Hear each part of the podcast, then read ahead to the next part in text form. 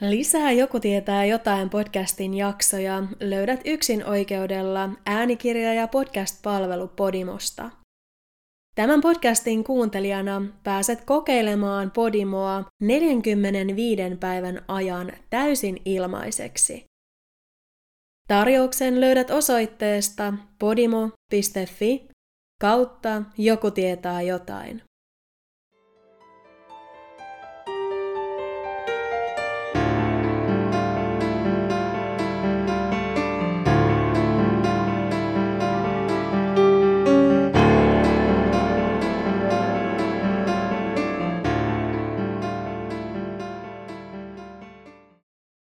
Moikka taas kaikille ja tervetuloa jälleen uuden Joku tietää jotain podcastin jakson pariin. Nopeana muistutuksena kaikille, että ensi viikolla ilmestyy vielä uusi Joku tietää jotain jakso, mutta sen jälkeen podcast jää pienelle tauolle. Kannattaa siis ottaa podcastin sosiaalisen median kanavat seurantaan, jottei info seuraavan kauden alkamisesta mene ohi. TikTokissa ja Instagramissa julkaistaan lisäksi jouluaattoon asti joka päivä uusi video, jossa käsitellään lyhyesti jokin true crime-aiheinen tapaus. Tämänkertaisessa jaksossa suunnataan kuitenkin vaihteeksi Iberian niemimaalle, Espanjaan, jossa 2000-luvun alkupuolella maan pääkaupunkia terrorisoinut rikollinen tapasi jättää tekopaikalle aina pienen muiston itsestään. Kyseessä on todella merkillinen, monitahoinen ja mukaansa tempaava tapaus, jonka toivottavasti saan välitettyä myös teille. Kuvia tapaukseen liittyen löydät podcastin sosiaalisen median kanavilta. Instagramista ja TikTokista podcast löytyy nimellä Joku tietää jotain, ja Facebookista nimellä Joku tietää jotain podcast. Palautetta ja jaksotoiveita voit laittaa näiden kanavien lisäksi myös sähköpostitse osoitteeseen joku tietää jotain at gmail.com. Ja sitten itse jakson pariin. Vuosi 2003 oli madridilaisille erityisen synkkä. Rikollisuusaste oli selvässä nousussa ja henkirikosten määrä oli kasvanut edellisvuodesta lähes neljänneksellä. Vuoden 2003 aikana 97 ihmistä menetti henkensä väkivaltarikoksen seurauksena. Käytännössä tämä tarkoittaa sitä, että poliisivoimat saivat uuden henkirikoksen ratkaistavakseen keskimäärin joka 90 tunti, eli alle neljän päivän välein. Etenkin alkuvuosi oli syystä tai toisesta erityisen brutaali, ja tammikuu oli Espanjassa tilastojen mukaan vuosikymmenen verisin. Vauhti ei kuun vaihteen jälkeen tuntunut juuri hidastuvan, ja helmikuun viides päivä on jäänyt monien viranomaisten ja toimittajien muistiin harvinaisen kiireisenä päivänä nimenomaan tästä näkövinkkelistä tarkasteltuna. Päivä sai surullisen alun jo aikaisin aamuyöstä, kun lähellä Madridin Barajasin lentokenttää pysäkillä linja-autoa odotellut lentokenttätyöntekijä surmattiin kylmäverisesti noin kello 4.45. Toinen henkirikos sattui puolen päivän aikoihin, kun Madridin pohjoisosassa surmattiin nainen. Näiden lisäksi Madridin laitamilla sijaitsevassa Alcalá de Henaresissa ammuskeltiin tuon saman päivän iltana.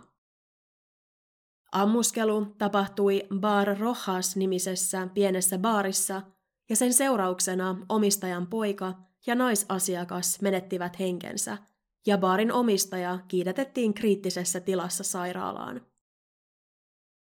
Ihmiset eivät voineet olla ihmettelemättä – mitä helkkaria Madridissa oikein oli meneillään?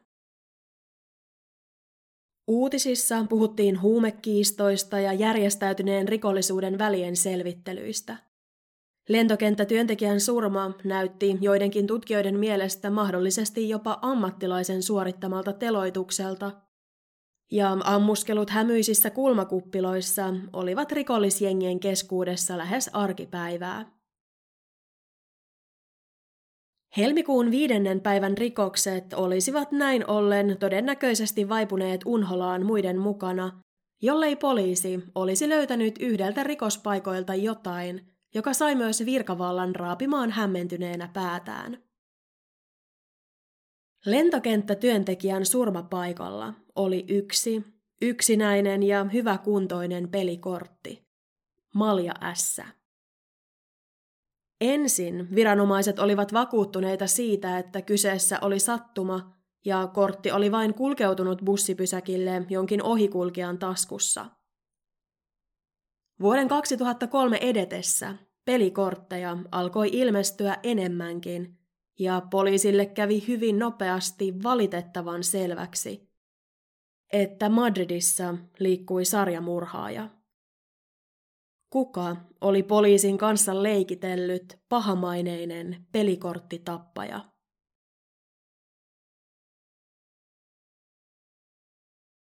Kello oli 11 helmikuun neljännen päivän iltana, kun Madridin paikallisliikenteen palveluksessa jo vuosia työskennellyt bussikuski aloitti työpäivänsä. Tai tässä tapauksessa paremminkin työyönsä. Tuona tiistain ja keskiviikon välisenä yönä hänen tehtävänään oli, kuten aina, ajaa Madridin keskustaa ja vajaan 30 kilometrin päässä sijaitsevaa lentokenttää yhdistävää bussilinjaa ilta 11 aamu kuuteen saakka. Kuljettaja tunsi linjan kuin omat taskunsa, eikä olettanut työvuoronsa tarjoavan hänelle sen kummempia yllätyksiä. Kello oli noin 4.45 ja bussi oli vastikään lähtenyt liikkeelle lentoasemalta, kun kuljettaja kääntyi Plaza de Mar aukion laidalla sijainnutta bussipysäkkiä kohti. Välittömästi hänen huomionsa kiinnittyi pysäkin edustalla maassa maanneeseen mieheen, jonka kuski uskoi tunnistavansa. Yön hämärässäkin kuljettaja oli varma siitä, että mies oli eräs lentokenttälinjaa päivittäin käyttäneistä matkustajista. Kuljettaja pysäytti linja-auton pysäkille ja nousi ulos katsomaan, mikä miehellä oli hätänä. Hän ehti hädin tuskin astua ulos autosta, kun hän jo huomasi, että mies makasi jalkakäytävällä valtavassa verilammikossa. Verilammikko oli peräisin miehen päässä olleesta syvästä haavasta, ja kuljettaja tiesi heti ensi näkemältä, ettei hänestä olisi enää miehelle avuksi. Kuljettaja palasi takaisin bussiin ja teki asiasta ilmoituksen poliisille.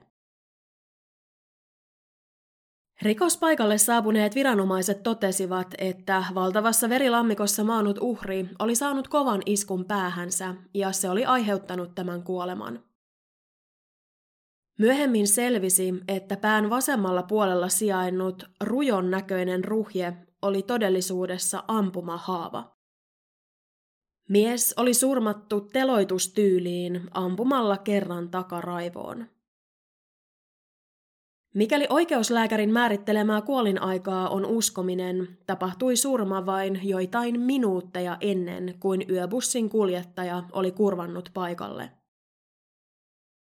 Oli siis suoranainen ihme, ettei kuljettaja tai kukaan bussin kyydissä olleista matkustajista ollut nähnyt tekijää tai huomannut rikospaikan läheisyydessä mitään muutakaan erikoista. Aamuyöllä paikalle saapuneet poliisit ryhtyivät haravoimaan lähiympäristöä mahdollisten todisteiden varalta ja rikospaikalta kerättiinkin talteen muun muassa tupakan sytytin ja tupakkaa, kaksi paperisesta kartasta irronnutta paperinpalaa, käsinkirjoitetun viestin palasia, karkkirasia sekä sinimusta Nike-merkkinen reppu. Poliisilla ei kuitenkaan tuossa vaiheessa ollut aavistustakaan siitä, kenelle esineet kuuluivat. Olivatko ne uhrin, tekijän tai kenties jonkun toisen vilkasta bussipysäkkiä käyttäneen sivullisen. Sellaisenaan esineet olivat poliisille lähes hyödyttömiä ja rikospaikkaa oli ehdottomasti tutkittava lisää mahdollisten DNA-todisteiden ja muiden biologisten jäänteiden löytämiseksi. Valitettavasti tutkinta jäi tältä osin keskeneräiseksi, kun väärinkäsityksen vuoksi rikospaikka siivottiin perusteellisesti aivan liian aikaisin. Uutislähetyksen katselijat saattoivat kotisohviltaan seurata, kuinka kaupungin työntekijät siivosivat jalkakäytävää vesiletkujen ja harjojen avulla sekä repivät poliisin eristysnauhat irti. Kyseinen bussipysäkki oli täydessä käyttökunnossa jo saman päivän aikana. Tilanne herätti väkisinkin kysymyksiä. Kuinka hyvin rikospaikka oli todella ehditty tutkia – Johtiko kömmähdys siihen, että tärkeitä tai jopa ratkaisevia todisteita huuhtoutui pois? Varmaa vastausta näihin kysymyksiin ei koskaan tulla saamaan, mutta selvää on se, ettei tilannetta hoidettu ideaaleimmalla mahdollisella tavalla. Jo aamu-uutisissa osattiin kertoa, että uhri oli 28-vuotias Juan Carlos Martín Estacio – Juan Carlos oli palkattu vain vajaat kolme kuukautta aiemmin lentokenttäsiivojan työtehtäviin. Helmikuun viidennen päivän aamuna Juan Carlos oli juuri lopettanut työvuoronsa ja kävellyt läheiselle pysäkille odottamaan bussia, joka veisi hänet miehen reilun 10 kilometrin päässä sijaitsevalle asunnolle. Sinne asti hän ei kuitenkaan koskaan päässyt. Juan Carlosin perhe, ystävät ja kollegat olivat suunniltaan uutiset kuultuaan, eivätkä voineet millään ymmärtää, miksi juuri Juan Carlos oli valikoitunut uhriksi. Hän oli kaikkien miehen tunteneiden mukaan erittäin ystävällinen nuori mies, joka ei koskaan joutunut ongelmiin ja joka teki mielellään kaikkensa auttaakseen muita. Rikostutkijat olivat tehneet Juan Carlosin vaatteista mielenkiintoisen havainnon. Miehen housut olivat nimenomaan polvien kohdalta likaiset, mikä viittasi siihen, että tämä oli pakotettu polvistumaan ennen surmaa.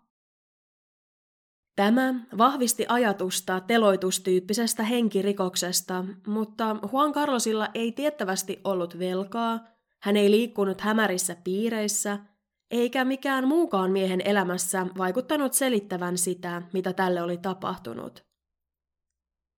Juan Carlosia ei ollut ryöstetty, eikä mikään rikospaikalla viitannut siihen, että surmaa olisi edeltänyt kamppailu. Mikä siis oli teon motiivi? Oliko sellaista edes, vai oliko tilaisuus yksinkertaisesti tehnyt varkaan ja tappaja oli valikoinut uhrinsa sattumanvaraisesti? Ruumiin välittömästä läheisyydestä oli löydetty myös yksi esine, joka komeili pian kaikkien sanomalehtien etusivuilla. Malja ässää kuvastanut pelikortti. Espanjassa käytetään yleisesti niin sanottua latinalaista korttipakkaa, joka ei ole ollenkaan samanlainen kuin se, johon me Suomessa olemme tottuneet. Espanjalaisessa korttipakassa on yhteensä yleensä 48 korttia ja neljä maata. Korteissa on numerot yhdestä yhdeksään, minkä jälkeen tulee jo ensimmäinen kuvakortti. Arvoltaan kymppiä vastaava sotamies. Sen lisäksi pakasta löytyvät vielä 11 vastaava ritari ja 12 vastaava kuningas. Kuten rikospaikalle jätetystä kortista jo saatoit päätellä, eivät myöskään maat ole samoja kuin meidän pokeripakassamme. Espanjalaisesta pakasta löytyvät kolikot, sauvat, miekat ja maljat. Näiden on ajateltu symboloivan neljää yhteiskunnan peruspilaria. Kolikko symboloi tietysti rahaa, kaupankäyntiä ja taloutta – Usein paimenien kädestä löytyvä sauva puolestaan maanviljelyä, miekka monarkiaa, aatelistoa ja puolustusvoimia, ja koristeellinen malja, kirkkoa ja papistoa. Kuten arvata saattaa, oli rikospaikalle jätetty malja S juuri sellainen yksityiskohta, joka sai median suorastaan villiintymään. Lehdissä ja television keskusteluohjelmissa spekuloitiin kortin mahdollisilla merkityksillä ja sillä, mitä tekijä oli kortin välityksellä oikein halunnut viestittää. Viranomaiset eivät kortin löytäessään olleet ajatelleet siitä sen enempää. He olivat suhtautuneet korttiin kuin kaikkiin muihinkin paikalta löytämiinsä satunnaisiin esineisiin. 30 päivää Juan Carlosin surman jälkeen kävi kuitenkin harvinaisen selväksi, ettei Malja S. ollut jäänyt rikospaikalle sattumalta, kun sama tappaja iski uudelleen. Tres Cantosin kunta sijaitsee parisenkymmentä kilometriä Madridista pohjoiseen ja se on erityisesti nuorehkojen perheiden ja koulutettujen nuorten osaajien suosiossa. Tres Cantosissa sijaitsee useiden kansainvälisten suuryritysten toimipisteitä, mikä houkuttelee alueelle ammattilaisia myös ulkomailta. Uusien kokemusten ja parempien mahdollisuuksien perässä sinne olivat muuttaneet myös 27-vuotias ekvadorilainen Santiago Eduardo Salas Erazo sekä hänen 28-vuotias naisystävänsä, myös ekvadorilainen Anaid Castillo Ruperti. 7. maaliskuuta päivä oli juuri kääntynyt maanantaiksi, kun Eduardo ja Anaid olivat palaamassa koteihinsa sen jälkeen, kun olivat käyneet paikallisessa vain muutaman sadan metrin päässä sijaitsevassa baarissa muutamilla. Kello oli 2.52 ja kaksikko, joka ei ollut vielä valmis hyvästelemään toisiaan, istuskeli juttelemassa erään kerrostalon sisäänkäynnin lähettyvillä, kun he näkivät noin kolmekymppisen miehen lähestyvän heitä. Mies käveli Eduardoa ja Anaidia kohti ja pysähtyi aivan heidän eteensä. Kaksikko uskoi, että mies yritti kenties pummia heiltä tupakkaa tai muuta vastaavaa, mutta sen sijaan mies kaivoikin takkinsa taskusta pistoolin, osoitti sillä Eduardoa ja sanomatta sanaakaan ampui tätä kasvoihin. Vaistomaisesti Anaid peitti kasvonsa käsillään ja kyyristyi yrittäen epätoivoisesti suojata itseään hyökkääjältä. Silmät peitettyinäkin Anaid tunsi, kuinka ampuja käänsi pistoolinsa häntä kohti, eikä nainen voinut tehdä muuta kuin odottaa vuoroaan. Jokin meni kuitenkin pieleen. Anaid kuuli, kuinka mies räpelsi hetken aikaa asettaan, kääntyi sitten kannoillaan ja poistui. Tappajan ase oli hyvin todennäköisesti jumittunut ja se pelasti Anaidin hengen. Kesti hetken ennen kuin kauhusta kangistunut Anaid pystyi toimimaan. Kun hän avasi silmänsä, hän näki verilammikossa maanneen Eduardon, joka kaikkien todennäköisyyksien vastaisesti oli vielä elossa. Anaid sai hälytettyä paikalle apua ja vakavasti loukkaantunut Eduardo kiidätettiin sairaalaan. Poliisin saapuessa paikalle oli heitä vastassa melkoinen sotku. Verta oli kaikkialla ja sen lisäksi pelastustoimenpiteiden jäljiltä jääneitä siteitä, papereita, pyyhkeitä ja käsineitä lojui ympäriinsä. Niiden joukosta pilkotti jotain erikoista – joka sai viranomaisten sydämet jättämään lyönnin jos toisenkin välistä. Rojujen seassa lepäsi pelikortti. Malja Kakkonen. Tiedotusvälineet sekosivat löydön johdosta täysin, ja Malja Kakkonen oli seuraavien päivien ehdoton ykkösuutinen. Poliisi taas oli aluksi hyvin varovainen lausunnoissaan sen suhteen, liittyivätkö bussipysäkillä tapahtunut surma ja Eduardon ja Anaidin tapaus toisiinsa. Viranomaiset eivät halunneet lietsoa paniikkia mahdollisen sarjamurhaajan suhteen, ja vaikka pelikortit siihen viittasivatkin, ei poliisilla ollut juurikaan muita todisteita, jotka tukisivat tätä teoriaa. Ensimmäiseltä surmapaikalta löytyneestä Malja Ässästä oli uutisoitu laajasti, joten oli mahdollista, että joku muu oli käyttänyt tilaisuutta hyväkseen. Ehkä ampuja oli täysin eri henkilö, joka oli päättänyt jättää pelikortin tekopaikalle hämätäkseen poliisia ja vierittääkseen teon pelikorttitappajaksi nimetyn tekijän niskoille. Virkavalta ei voinut sulkea pois myöskään sitä mahdollisuutta, että kyseessä oli niin kutsuttu copycat killer, eli ulkopuolinen tekijä, joka oli päättänyt omia alkuperäisen tappajan toimintatavan itselleen. Eduardo Salasin ja Anaidin sekä ensimmäisenä surmatun Juan Carlosin välillä ei myöskään vaikuttanut olevan minkäänlaista yhteyttä. Eduardo Salas oli ehtinyt asua Espanjassa vain viisi kuukautta ennen kuin joutui ammutuksi. Hän opiskeli liiketalouden alaan liittyvää maisterin tutkintoa Madridin yliopistossa, eikä miehen menneisyydessä ollut mitään sellaista, mikä olisi selittänyt häneen kohdistuneen veriteon. Kuin ihmeen kaupalla tilanteesta selvinnyt Anaid olikin varma, että tekijä oli erehtynyt henkilöstä.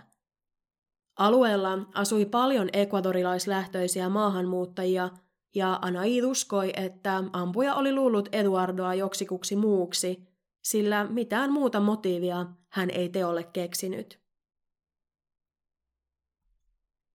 Tiedotusvälineet ja tapausta seuranneet espanjalaiset puolestaan olivat vakuuttuneita siitä, että Madridissa riehui sarjamurhaaja. Tekopaikoille jätetyt pelikortit olivat enemmistön mielestä aivan liian erikoinen yhdistävä yksityiskohta, jotta kyseessä olisi voinut olla pelkkä sattuma. Ja myös tekotapa viittasi siihen, että Juan Carlosin surmaaja oli sama kuin Eduardoa ampunut henkilö. Teoria siitä, että pelikorttitappajaksi nimetty sarjamurhaaja jätti paikoille kortteja ikään kuin numeroidakseen uhrinsa, herätti pääkaupungin asukkaiden keskuudessa kauhua. Mikä niiden merkitys oli? Viittasiko Malja Kakkonen siihen, että Eduardo oli surmaajan toinen uhri, vai siihen, että hänen tarkoituksenaan oli ollut surmata kaksi ihmistä? Kenestä tulisi tappajan kolmas uhri? Mistä Malja kolmonen löydettäisiin? Ja surmaisiko pelikorttitappaja silloin kolme ihmistä kerralla? Hämmentävää ja samalla erittäin pahaenteistä tilanteessa oli se, että teot olivat tapahtuneet aivan eri puolilla Madridia ja uhrit oli kaikesta päätellen valittu täydellisen sattuman varaisesti. Tarkoittiko tämä sitä, että kuka tahansa, hetkenä minä hyvänsä, saattoi joutua pelikorttitappajan surmaamaksi? Niin Anaid kuin lopulta Eduardokin selvisi koettelemuksestaan, mikä tarkoitti sitä, että poliisilla oli käsissään kaksi todistajaa.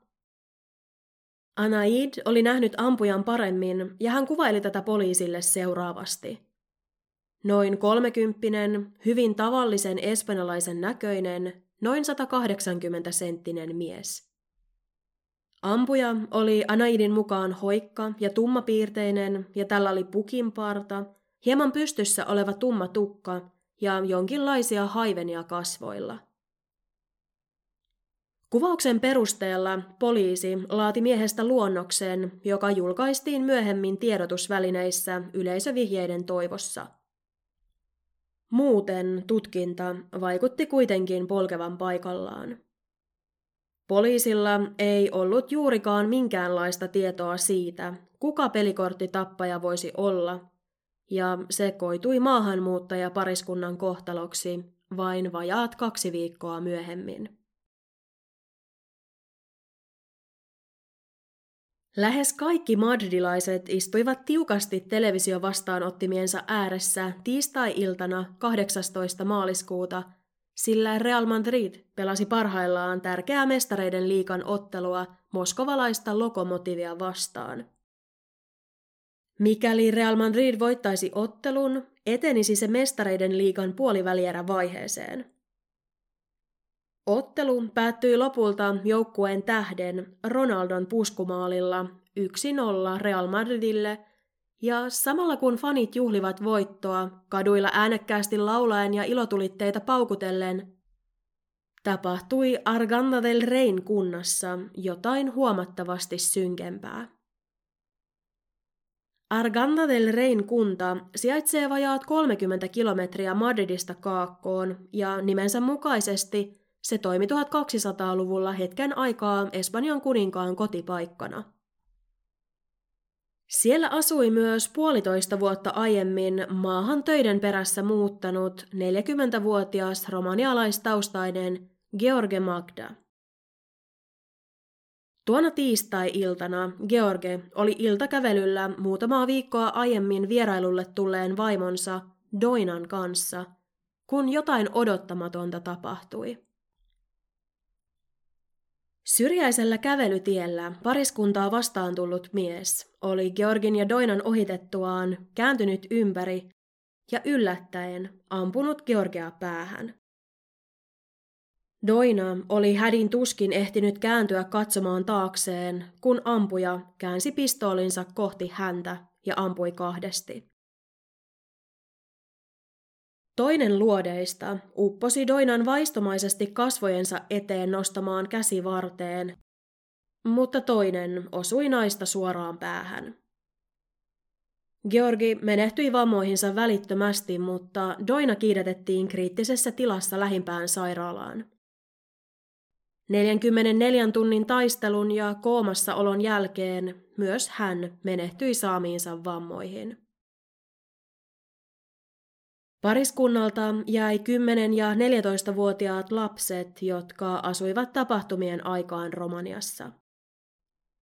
Rikospaikalta poliisi noukki talteen tappajan tunnusmerkiksi muodostuneet pelikortit. Tällä kertaa kyseessä olivat Malja kolmonen ja Malja nelonen. Viimeistään Magdan pariskunnan surman jälkeen mediamyllytys oli valmis. Missä pelikorttitappaja iskisi seuraavaksi? Entä milloin? Kuka tai ketkä joutuisivat silloin uhreiksi? Rikosohjelmien juontajat kehottivat ihmisiä olemaan valppaina ja varuillaan, mutta kuinka kukaan voisi varoa sarjamurhaajaa, joka tappoi missä ja milloin huvitti ja ilman minkäänlaista syytä? Poliisi teki parhaansa kaavoittaakseen pelikorttitappaajan seuraavia liikkeitä aiempien rikospaikkojen ja ajankohtien perusteella, mutta kyse oli pitkälti arvailusta.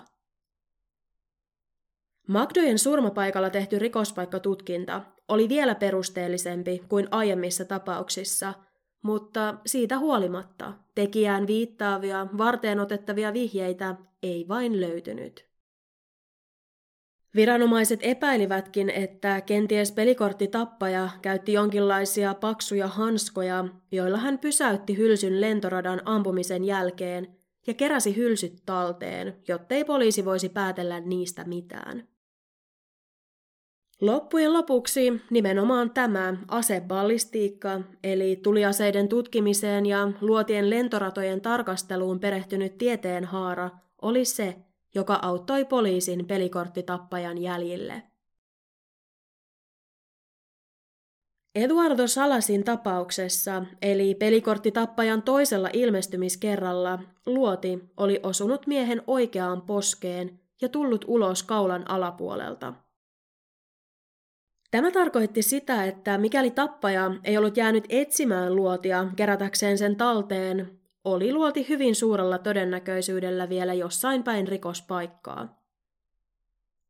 Tutkijat käyttivät useita päiviä sen etsimiseen ja lopulta luoti löytyi noin 25 metrin päässä paikasta, jossa Eduardoa oli ammuttu. Eli luoti oli miehen lävistettyään osunut johonkin kovaan ja kimmonnut siksi näin kauas. Tuo luoti kertoi rikostutkijoille kaiken tarpeellisen. Samaa asetta oli käytetty Juan Carlosin eli Malja S:n tapauksessa sekä Magdan pariskunnan Malja kolmosen ja Malja nelosen tapauksessa. Luoti paljasti myös sen, että pelikorttitappaja oli surmannut aiemminkin. Lentokenttätyöntekijän surma bussipysäkillä ei suinkaan ollut hänen ensimmäinen henkirikoksensa. Tuliase, jota rikoksissa oli käytetty, oli aikoinaan Neuvostoliitossa suunniteltu, Tokarev-merkkinen pistooli, jonka patruunat ovat 7,62 millisiä. 2000-luvun alkupuolella ylivoimainen enemmistö Espanjan ampuma-aserikoksista toteutettiin 9-millisiä parabellum patruunoita käyttävillä pistooleilla, eikä 7,62 millisiä tokarevejä tavattu käytännössä koskaan. Oli siis käytännössä varmaa, että kaikki Madridin alueella noihin aikoihin tapahtuneet henkirikokset, joissa tekijä oli käyttänyt Tokarev-pistoolia, olivat yhden ja saman henkilön käsialaa. Huolimatta siitä, että paikan päältä ei aina löydettykään tappajalle ominaisia pelikortteja. Siinä vaiheessa, kun media vielä keskittyi pelikortteihin ja spekuloi niiden merkitystä, olivat rikostutkijat asiantuntijoiden avustuksella jo selvittäneet, että kyseessä oli huomattavasti laajempi tapaus. Madridissa oli alkuvuoden 2003 aikana tapahtunut useita muitakin henkirikoksia, joita kaikkia yhdisti yksi asia. 7,62 millinen Tokarev-pistooli. Jos ja kun rikostutkijoiden teoria piti paikkansa, olivat Georgi ja Doina Magda todellisuudessa saman tappajan viides ja kuudes uhri. Ja heidän lisäkseen tappaja oli syyllistynyt ainakin kahteen murhan yritykseen. 24. tammikuuta 2003 muutaman kilometrin päässä Madridin keskustasta sijaitsevalla Chamberin asuinalueella 50-vuotias talonmies Juan Francisco Ledesma päätti pitää hetken tauon työstään. Juan Francisco toimii Alfonso Cano 89 osoitteessa sijaitsevan kerrostalon talon miehenä ja asui myös perheensä kanssa samassa rakennuksessa. Espanjassa talonmiehellä on talon aulassa usein oma pieni työpisteensä, jossa istuksiessaan hän on aina asukkaiden saatavilla silloin, kun nämä tarvitsevat apua, mutta hän pystyy myös samalla tarkkailemaan, keitä taloon tulee ja keitä sieltä lähtee. Tuona torstai-aamuna Juan Francisco siis piti tauon laittaakseen aamiaista kaksivuotiaalle pojalleen. Mies ei kuitenkaan koskaan palannut takaisin töihin. Kun Juan Franciscon vaimo joitain tunteja myöhemmin palasi töistä kotiin, huomasi hän ensimmäisenä, että heidän asuntonsa ovi oli auki. Sisällä häntä odotti järkyttävä näky. Juan Francisco makasi elottomana huoneen lattialla yltäpäältä veressä. Huoneen nurkassa olleella tuolilla, hiiren hiljaa, istui heidän pieni poikansa, joka oli nähnyt kaiken ja viettänyt sen jälkeen tuntikausia kuolleen isänsä ruumiin vierellä, tietämättä mitä tehdä. Juan Franciscon vaimo juoksi välittömästi naapuriin pyytämään apua, mutta paikalle saapuneet pelastusviranomaiset eivät voineet tehdä muuta kuin todeta miehen kuolleeksi. Juan Franciscon surma oli tutkijoiden mukaan ollut teloitus. Todisteiden valossa näytti selvältä, että mies oli laukauksen aikaan ollut polvillaan ampujan edessä.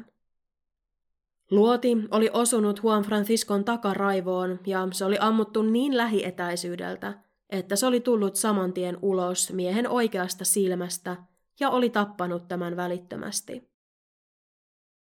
Pariskunnan kaksivuotias poika oli todistanut koko tapahtumasarjan.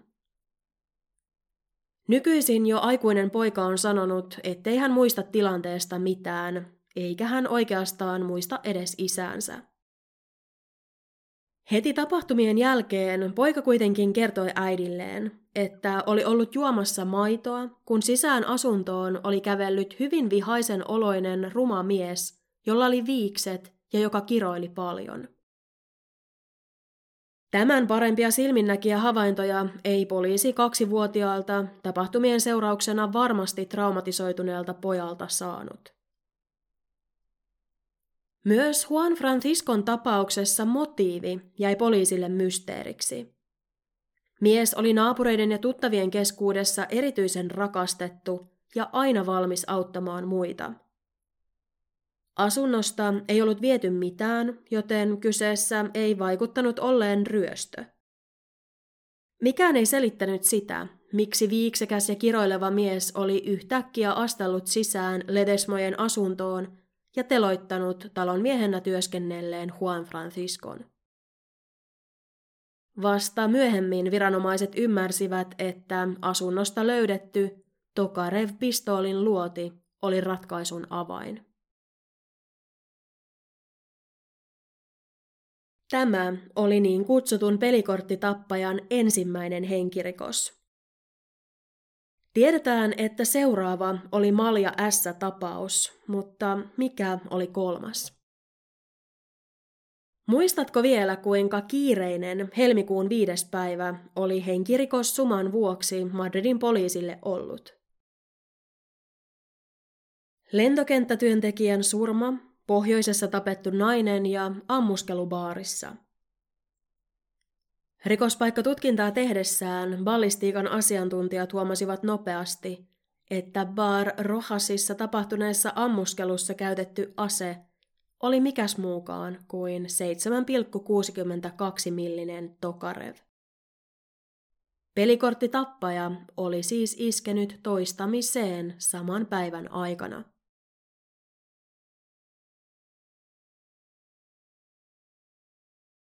30 kilometriä Madridista koilliseen sijaitsee vajaan 200 000 asukkaan kaupunki Alcalá de Henares.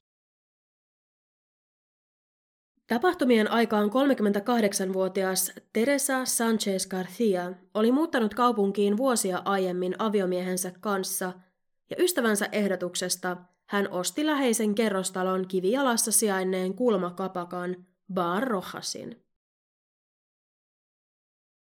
Helmikuun viidentenä päivänä vuonna 2003 Teresa oli töissä baarissa, kun hänen poikansa, 18-vuotias Mikel, tuli sinne lounaalle. Pojalla oli tapana tulla auttamaan äitiään useimmiten iltaisin, mutta tuona päivänä Teresa oli kokenut itsensä huonovointiseksi ja pyytänyt siksi Mikelin apuun jo aiemmin päivällä. Tuota päätöstä Teresa katuu yhä tänäkin päivänä. Kun kaksikko oli syömässä lounasta, paikalle saapui myös eräs Bar Rojasin vakioasiakkaista, 57-vuotias nainen nimeltään Juana Ucles Lopez. Juana, joka oli vastikään leskeytynyt, oli alkanut remontoida naapurissa sijainnutta asuntoaan ja halusi lainata baarin puhelinta soittaakseen remontissa auttaneelle putkimiehelle. Pian Huonan jälkeen sisään asteli Teresan arvion mukaan 25-30-vuotias mies, joka käveli suoraan baaritiskin takana seisseen Mikelin luokse. Sanaakaan sanomatta mies veti taskustaan aseen ja hetkeäkään empimättä hän ampui. Teresa ehti nähdä, kuinka hänen poikansa vajosi baaritiskin taakse pois näkyvistä. Teresa heittäytyi maahan ja kuuli toisen laukauksen. Mies oli ampunut puhelinta lainaamaan tullutta huonaa. Teresa alkoi ryömiä kohti baarin takahuonetta ja ampuja seurasi häntä osoittaen naista aseellaan. Pian ilmoille kajahti uusi laukaus ja Teresa tunsi luodin uponneen hänen kyynärpäähänsä. Seuraava laukaus osui Teresaa selkään ja luoti tuli ulos hänen rintakehästään. Hän tunsi lämpimän veren pulppuavan lattialle ja pelastaakseen henkensä Teresa päätti esittää kuollutta. Ampuja ei kuitenkaan ollut vielä lopettanut. Hän ampui Teresaa vielä kerran. Tällä kertaa luoti osui naisen reiteen. Hetken kuluttua Teresa kuuli oven avautuvan ja hän tiesi ampujan lähteneen. Teresa raahautui viimeisillä voimillaan takaisin baarin puolelle. Hän halusi tietää, kuinka hänen poikansa oli käynyt. Mikä oli Mikelin tilanne? Teresa rukoili paikalle saapuneita ensihoitajia huolehtimaan ensin hänen pojastaan. Mutta ennen kuin Teresa sai tietää Mikelin kohtalosta mitään, pelastushenkilökunta nosti hänet paareille ja nainen kuljetettiin sairaalaan kriittisessä tilassa.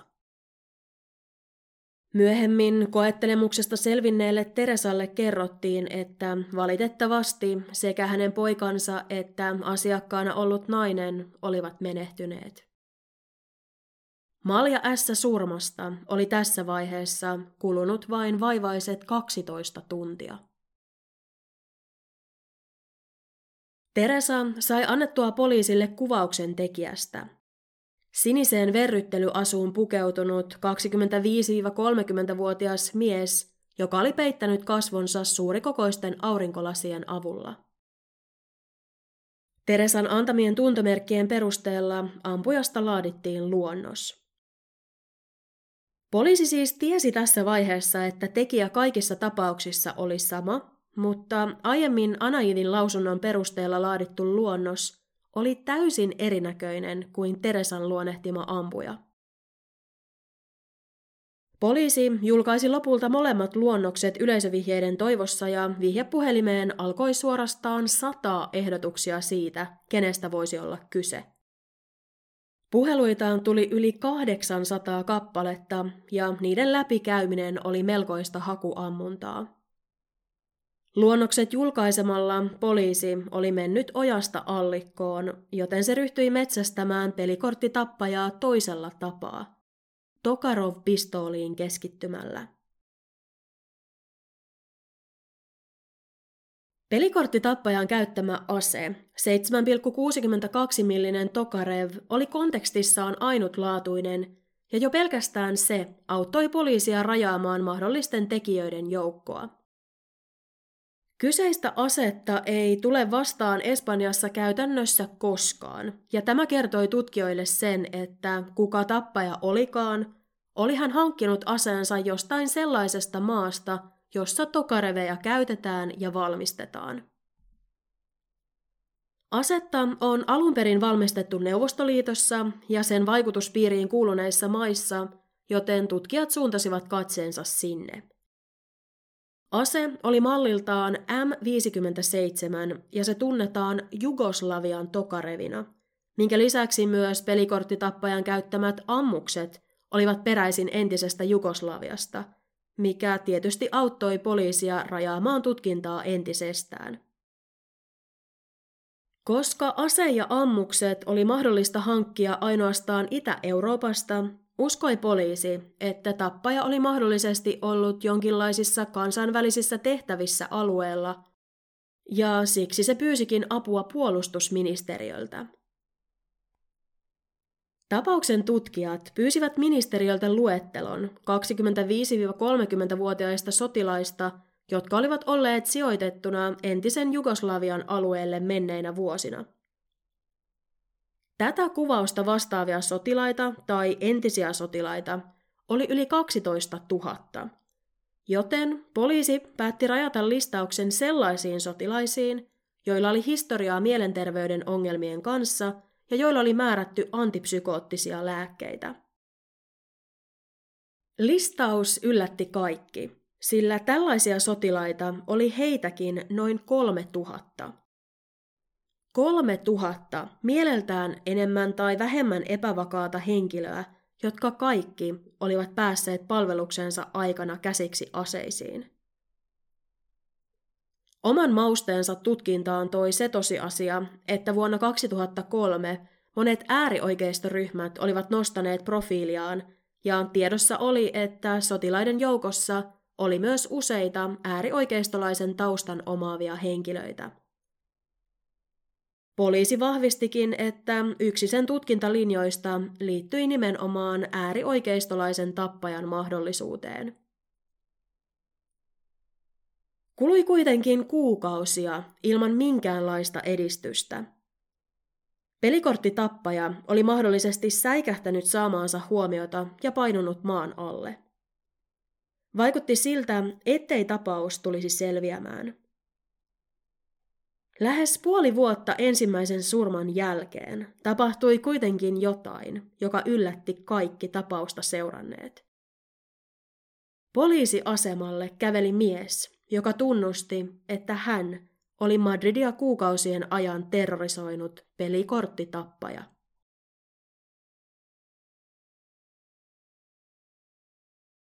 Puerto Llano on noin 50 000 asukkaan kaupunki Castilla-La Manchan itsehallintoalueella noin 250 kilometriä maan pääkaupungista etelään. Heinäkuun kolmannen päivän iltana vuonna 2003 Puerto Llanon paikallisen poliisiaseman ovista asteli sisään selvästi päihtynyt noin 30-vuotias mies. Olen saapunut ilmi antamaan itseni, mies julisti. Poliisin tiedusteltua, mihin rikokseen mies uskoi syyllistyneensä, sanoi tämä, tapoin kuusi ja haavoitin kolmea ihmistä. Miehen voimakas humalatila sai poliisit epäilemään tämän sanoja, mutta nämä kutsuivat miehen siitä huolimatta sisään ja pyysivät tätä kertomaan asiasta lisää. Mies aloitti kertomuksensa. Ensimmäiseksi hän kertoi surmanneensa Madridissa sijainneen rakennuksen talon miehen tämän asunnolla.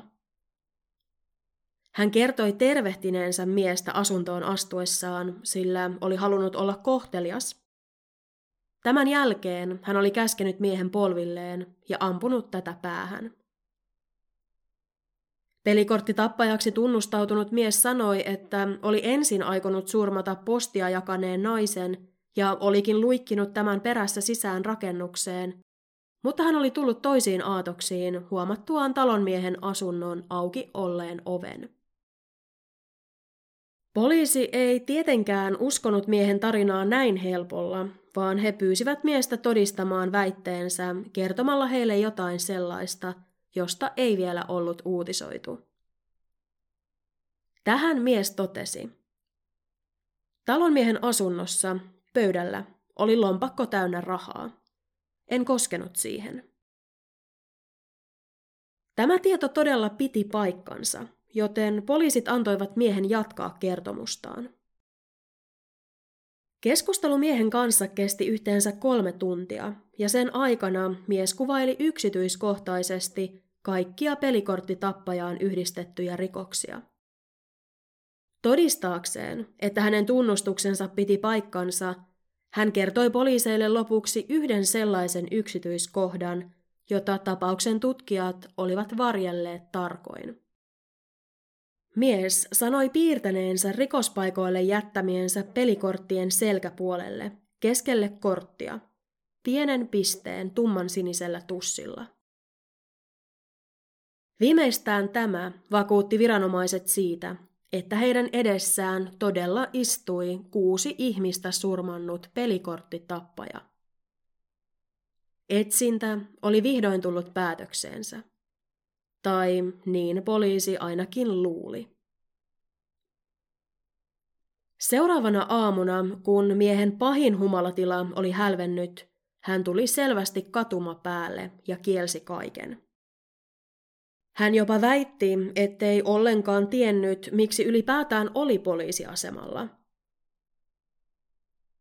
Miehen yhtäkkinen täyskäännös tarkoitti sitä, että poliisilla oli 72 tuntia aikaa hankkia riittävästi todisteita miehen syyllisyyden puolesta tai muuten heidän olisi laskettava tämä vapaaksi. Mies oli kotoisin Puerto Janosta vaikka asuikin pysyvästi Madridissa, joten ensimmäisenä poliisit suuntasivat miehen kotitalolle Puerto Janoon. Puolitoista tuntia kestäneen kotietsinnän aikana viranomaiset löysivät asunnosta pienen harmaan purkin, jonka sisällä oli patruuna. Patruunassa oli selvä iskujälki, mikä viittasi siihen, että se oli ollut aseen sisällä ladattuna – ja asella oli yritetty ampua, mutta jokin oli mennyt pieleen ja patruuna oli myöhemmin poistettu aseen sisältä manuaalisesti. Tämä tieto liikautti välittömästi jotain poliisien muistissa. Pelikorttitappaja oli yrittänyt ampua Anaidia, mutta ase oli silloin jumittunut. Oliko heidän käsissään nyt tuo kyseinen patruuna? Ballistiikan asiantuntija pystyi osoittamaan, että patruunassa olleet iskujäljet, jotka ovat ikään kuin tuliaseiden sormenjälkiä, olivat tismalleen samanlaiset kuin niissä patruunoissa, joita oli käytetty muiden pelikorttitappajan uhrien tapauksissa. Kotietsinnässä löytynyt patruuna oli, kuinkas muutenkaan, 7,62 milliseen tokareviin sopiva. Jos rikokset ensin tunnustanut ja sitten kieltänyt mies ei ollut pelikorttitappaja, niin kuinka ihmeessä tuo kyseinen patruuna oli päätynyt hänen kotitaloonsa Puerto Janoon? Pelikorttitappajaksi tunnustautuneen miehen tilanne alkoi näyttää varsin tukalalta. Mitä enemmän poliisi hänen taustojaan tutki, sitä vakuuttuneemmaksi se tuli siitä, että heidän käsissään oli oikea henkilö. Mies oli nimeltään Alfredo Galan Sotillo, 25-vuotias entinen sotilas, joka oli vastikään palannut komennukselta Bosniasta ja joka oli vielä tapahtumien aikaankin hoidossa mielenterveyden haasteiden vuoksi. Alfredo Galan oli juuri se mies, jota poliisi oli kuukausien ajan metsästänyt.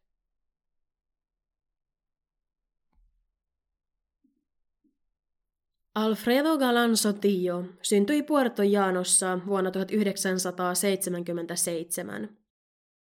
Hänen äitinsä menehtyi synnyttäessään Alfredon pikkuveljeä Alfredon ollessa vielä hyvin pieni ja äidin menehtymisen seurauksena Alfredon isoäiti kasvatti pojan.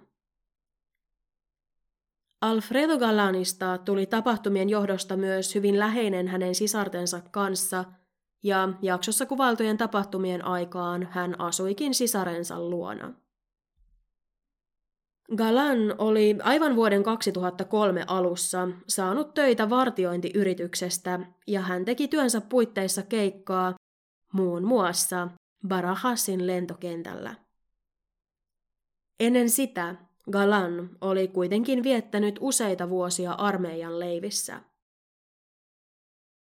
Alfredo Galan liittyi armeijaan syyskuussa 1998 muun muassa siksi, että aseet kiehtoivat häntä valtavasti. Miehen kanssa samassa komppaniassa palvelleet kollegat kuvailivat tätä hyvin ujoksi mutta totesivat myös, että kun häneen tutustui ja ansaitsi hänen luottamuksensa, Galan avautui ja hänestä tuli erinomainen ystävä. Galan ja hänen komppaniansa lähetettiin kahdesti Bosniaan suorittamaan rauhanturvaamisoperaatiota. Ensimmäisen kerran joukko oli ulkomailla vuoden 2000 elo-joulukuun ja toisen kerran vuoden 2002 touko-lokakuun välisen ajan.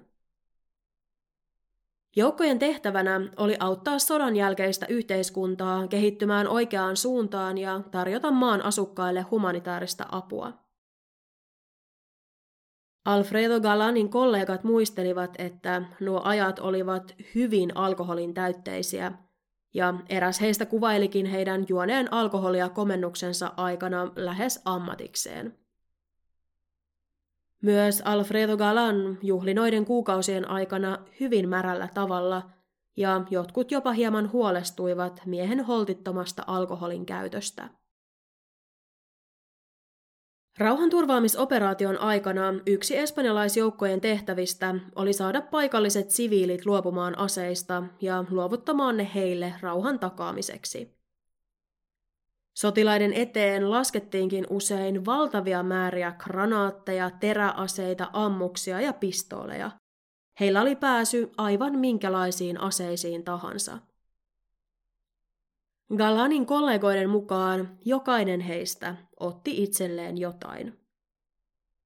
Galan kehuskeli myöhemmin, kuinka oli salakuljettanut pistoolin takaisin Espanjaan vanhan aikaisen kuvaputkitelevision sisällä. Tuolloin lentokenttien turvatarkastukset eivät vielä olleet samalla tasolla kuin nykyään, ja armeijan sotilaiden kohdalla turvatoimet olivat vieläkin heppoisemmat, joten Bosniasta mukaan otetut aseet kulkeutuivat Espanjaan kenenkään huomaamatta. Ja kuten jo ehkä arvasitkin, oli Alfredo Galanin salakuljettama ase hyvin suurella todennäköisyydellä juuri 7,62 millinen Tokarev. Alfredo Galan palasi jälkimmäiseltä komennukseltaan takaisin Espanjaan lokakuussa 2002, jolloin hänen toiveenaan oli pitää hieman lomaa. Kuitenkin juuri tuolloin, marraskuussa 2002, Espanjan rannikon tuntumassa liikkunut Prestige-tankkeri halkesi myrskyssä kahtia ja valutti mereen aivan käsittämättömät 63 000 tonnia öljyä. Katastrofin seurauksena 2300 kilometriä rantaviivaa oli pilalla ja armeija hälytettiin apuun puhdistamaan ongelma-alueita. Näin myös Galanin loma-anomus hylättiin ja hänet passitettiin Galiciaan. Siellä ollessa Galanille tapahtui jotain, ja ennen hyvin ujo ja mieluiten taka-alalle vetäytynyt nuori mies alkoi käyttäytyä aggressiivisesti ja väkivaltaisesti niin esimiehiään kuin kollegoitaankin kohtaan. Mutta huolestuttavasti myös täysin viattomia ohikulkijoita kohtaan.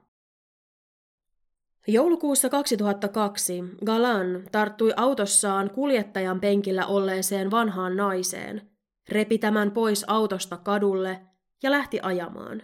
Käytännössä siis ryöstäen naisen. Alfredo Galan saatiin kiinni heti tapahtumien jälkeen ja hänet vietiin paikalliseen sairaalaan, sillä sairaanhoitohenkilökunnan mielestä näytti siltä, että tämä kärsi jonkinlaisesta ahdistuskohtauksesta tai hermoromahduksesta. Lääkäri kirjasi diagnoosiin lisäksi, että Alfredon tila vaati laitoshoitoa ja tapahtumien seurauksena Galan päätyi hakemaan vapautusta armeijan palveluksesta. Anomuksen käsittelyn aikana Galanin tilaa seurattiin jatkuvasti ja hän kävi säännöllisesti psykiatrin vastaanotolla.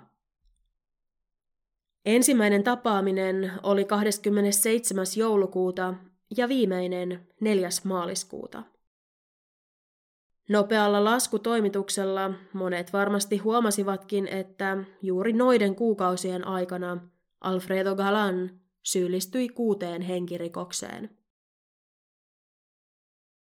Tapauksen tutkijoiden mielissä ei ollut epäilystäkään siitä, etteikö Alfredo Galan ollut heidän etsimänsä pelikorttitappaja.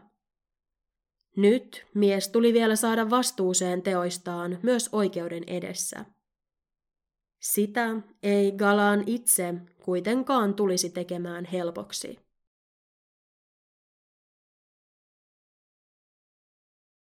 Kaksi kuukautta Puerto Jaanon poliisiasemalla tekemänsä tunnustuksen ja sen perumisen jälkeen Alfredo Galan muutti tarinaansa täysin. Hän kielsi syyllistyneensä tekoihin itse, mutta myönsi tuntevansa tekijät. Uudessa lausunnossaan Galan kertoi myyneensä Bosniasta tuomansa Tokarev-pistoolin kahdelle uusnatsille, jotka olivat pelikorttitappajaan yhdistettyjen henkirikosten takana. Uusnatsit olivat kuitenkin pelikorttitappajaan kohdistuneiden paineiden kasvettua ja uutisoinnin lisäännyttyä alkaneet uhkailla Alfredo Galania – ja olivat miehen omien sanojen mukaan antaneet hänelle kaksi kuukautta aikaa tunnustaa pelikorttitappajan rikokset, tai hänen siskojensa kohtalona olisi päätyä malja vitoseksi ja malja kutoseksi. Sisaret olivat Alfredo Galanille kaikki kaikessa, ja siksi hän päätti viattomuudestaan huolimatta tunnustaa teot, vain säästääkseen sisartensa hengen. Kun Galanilta kysyttiin asiasta lisää, hän kuitenkin vaikeni ja kieltäytyi puhumasta aiheesta. Huolimatta siitä, että miehen puolustusasianajaja yritti parhaansa mukaan vakuuttaa muita siitä, että Galanin tarina oli tosi, totesi piirisyyttäjä, ettei hän nähnyt mitään syytä uskoa väitteitä, eikä niitä sen vuoksi tutkittu enempää. Galanin armeijakaverit eivät pitäneet tätä uutta selitystä mitenkään mahdottomana, sillä heidän mukaansa Alfredo Galan oli jossain vaiheessa etääntynyt vanhoista kavereistaan ja alkanut liikkua äärioikeistolaisen ajattelutavan omistaneiden sotilaiden kanssa. Eräs Galanin vanha kollega epäilikin, että tämä oli saattanut joutua syntipukiksi tehtyään jotain esimerkiksi alkoholin tai muiden päihteiden vaikutuksen alaisena. Poliisi kuitenkin totesi yksikantaan, ettei sillä ollut mitään syytä epäillä, että tapaukseen liittyisi Alfredo Galanin lisäksi muita henkilöitä. Galanin asianajaja perusti puolustuksensa pitkälti siihen, ettei surma-asetta, eli tokare-pistoolia, koskaan löydetty – ja siihen, että eloon jääneet todistajat olivat poliisin järjestämissä tunnistusmenettelyissä osoittaneet tekijäksi jonkun muun kuin Galanin. Pidätyksensä jälkeen Galan sanoi heittäneensä surmaaseen kotinsa lähellä sijaitsevaan roska-astiaan kuukausi tai kaksi aiemmin, eikä sitä koskaan löydetty, huolimatta siitä, että poliisi haravoi tuhat tonnia jätettä läheisellä kaatopaikalla – Puolustuksen todistajien mukaan Galan ei armeija aikanaan ollut ikinä ollut erityisen varma aseenkäyttäjä, vaan oli sen sijaan jopa vapissut ampumaharjoituksissa. Tämä teki Galanista ainakin puolustuksen mielestä hyvin epätodennäköisen tappajan. Todisteet miehen syyllisyydestä olivat kuitenkin melko vahvat – Kotietsinnässä löytynyt laukeamaton patruuna ja siitä löytyneet iskurin jäljet, jotka sopivat täysin muilta rikospaikoilta löytyneiden ammusten jälkiin, oli yksi vahvimmista todisteista, jolle Galanilla ei ollut antaa minkäänlaista selitystä. Lisäksi mies oli tunnustuksessaan kertonut sellaisia yksityiskohtia, joita ei koskaan ollut julkaistu ja jotka ainoastaan tappaja saattoi näin ollen tietää.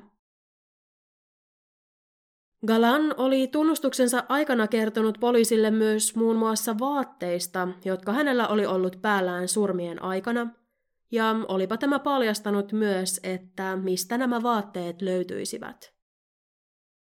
Poliisi noukki talteen muun muassa Bar Rojasin ampujan päällä nähdyn sinisen verryttelypuvun, juuri sieltä, mistä Galan sanoikin sen löytyvän.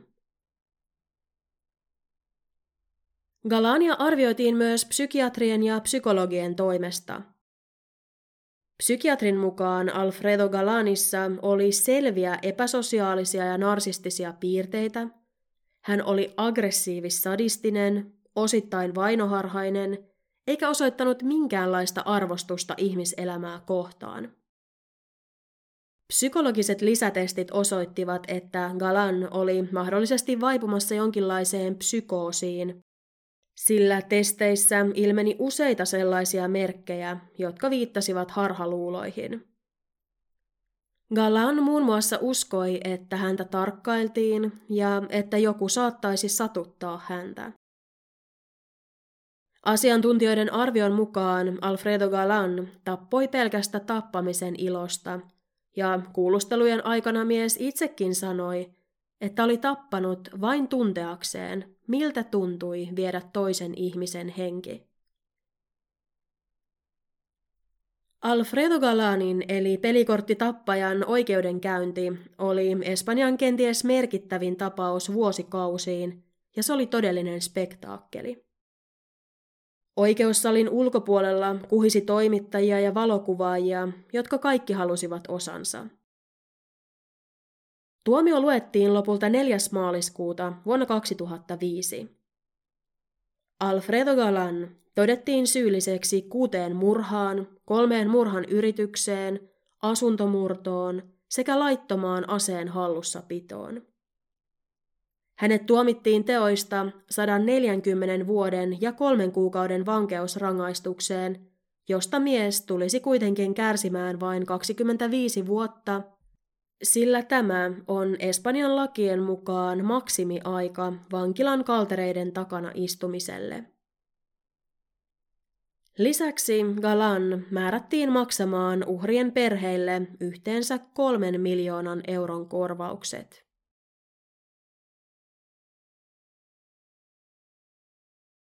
Eräs tapauksen parissa työskennelleistä ballistiikan asiantuntijoista totesi seuraavasti. Ballistiikan ainoa tavoite on löytää ase. Tutkijoiden tavoite on löytää tekijä ja median tavoite on saada tapaukselle mahdollisimman paljon julkisuutta. Pelikorttitappajan tapauksessa median roolia ei voida kiistää.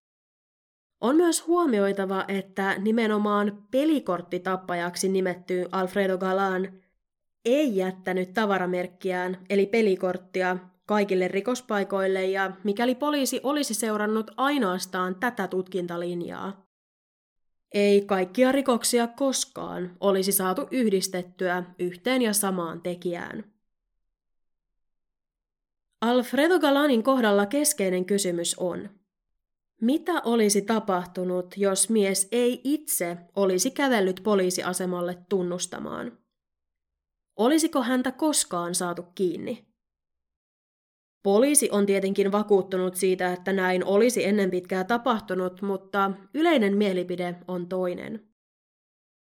Galanin nimi ei esimerkiksi ollut niillä listoilla, jotka poliisi oli puolustusministeriöltä saanut, eikä Galan ennen antautumistaan ollut missään vaiheessa kuulunut epäiltyjen joukkoon. Totuus vaikuttaisi olevan se, että poliisi oli tuolloin ollut tutkintansa kanssa vielä hyvin kaukana syyllisen löytämisestä. Alfredo Galanin olisi täytynyt tehdä jonkinlainen virhe jäädäkseen kiinni. Lähteiden mukaan Galan on sanonut, että hän oli aikonut jatkaa tappamista lokakuussa, jolloin olisi jälleen ollut riittävän kylmä siihen, että hän olisi voinut käyttää hanskoja. Mikäli se, että Gallanin tarkoitus oli jatkaa surmaamista, pitää paikkansa, olisi tietysti ollut mahdollista, että mies olisi ennen pitkää sortunut virheeseen ja poliisi olisi näin päässyt hänen jäljilleen.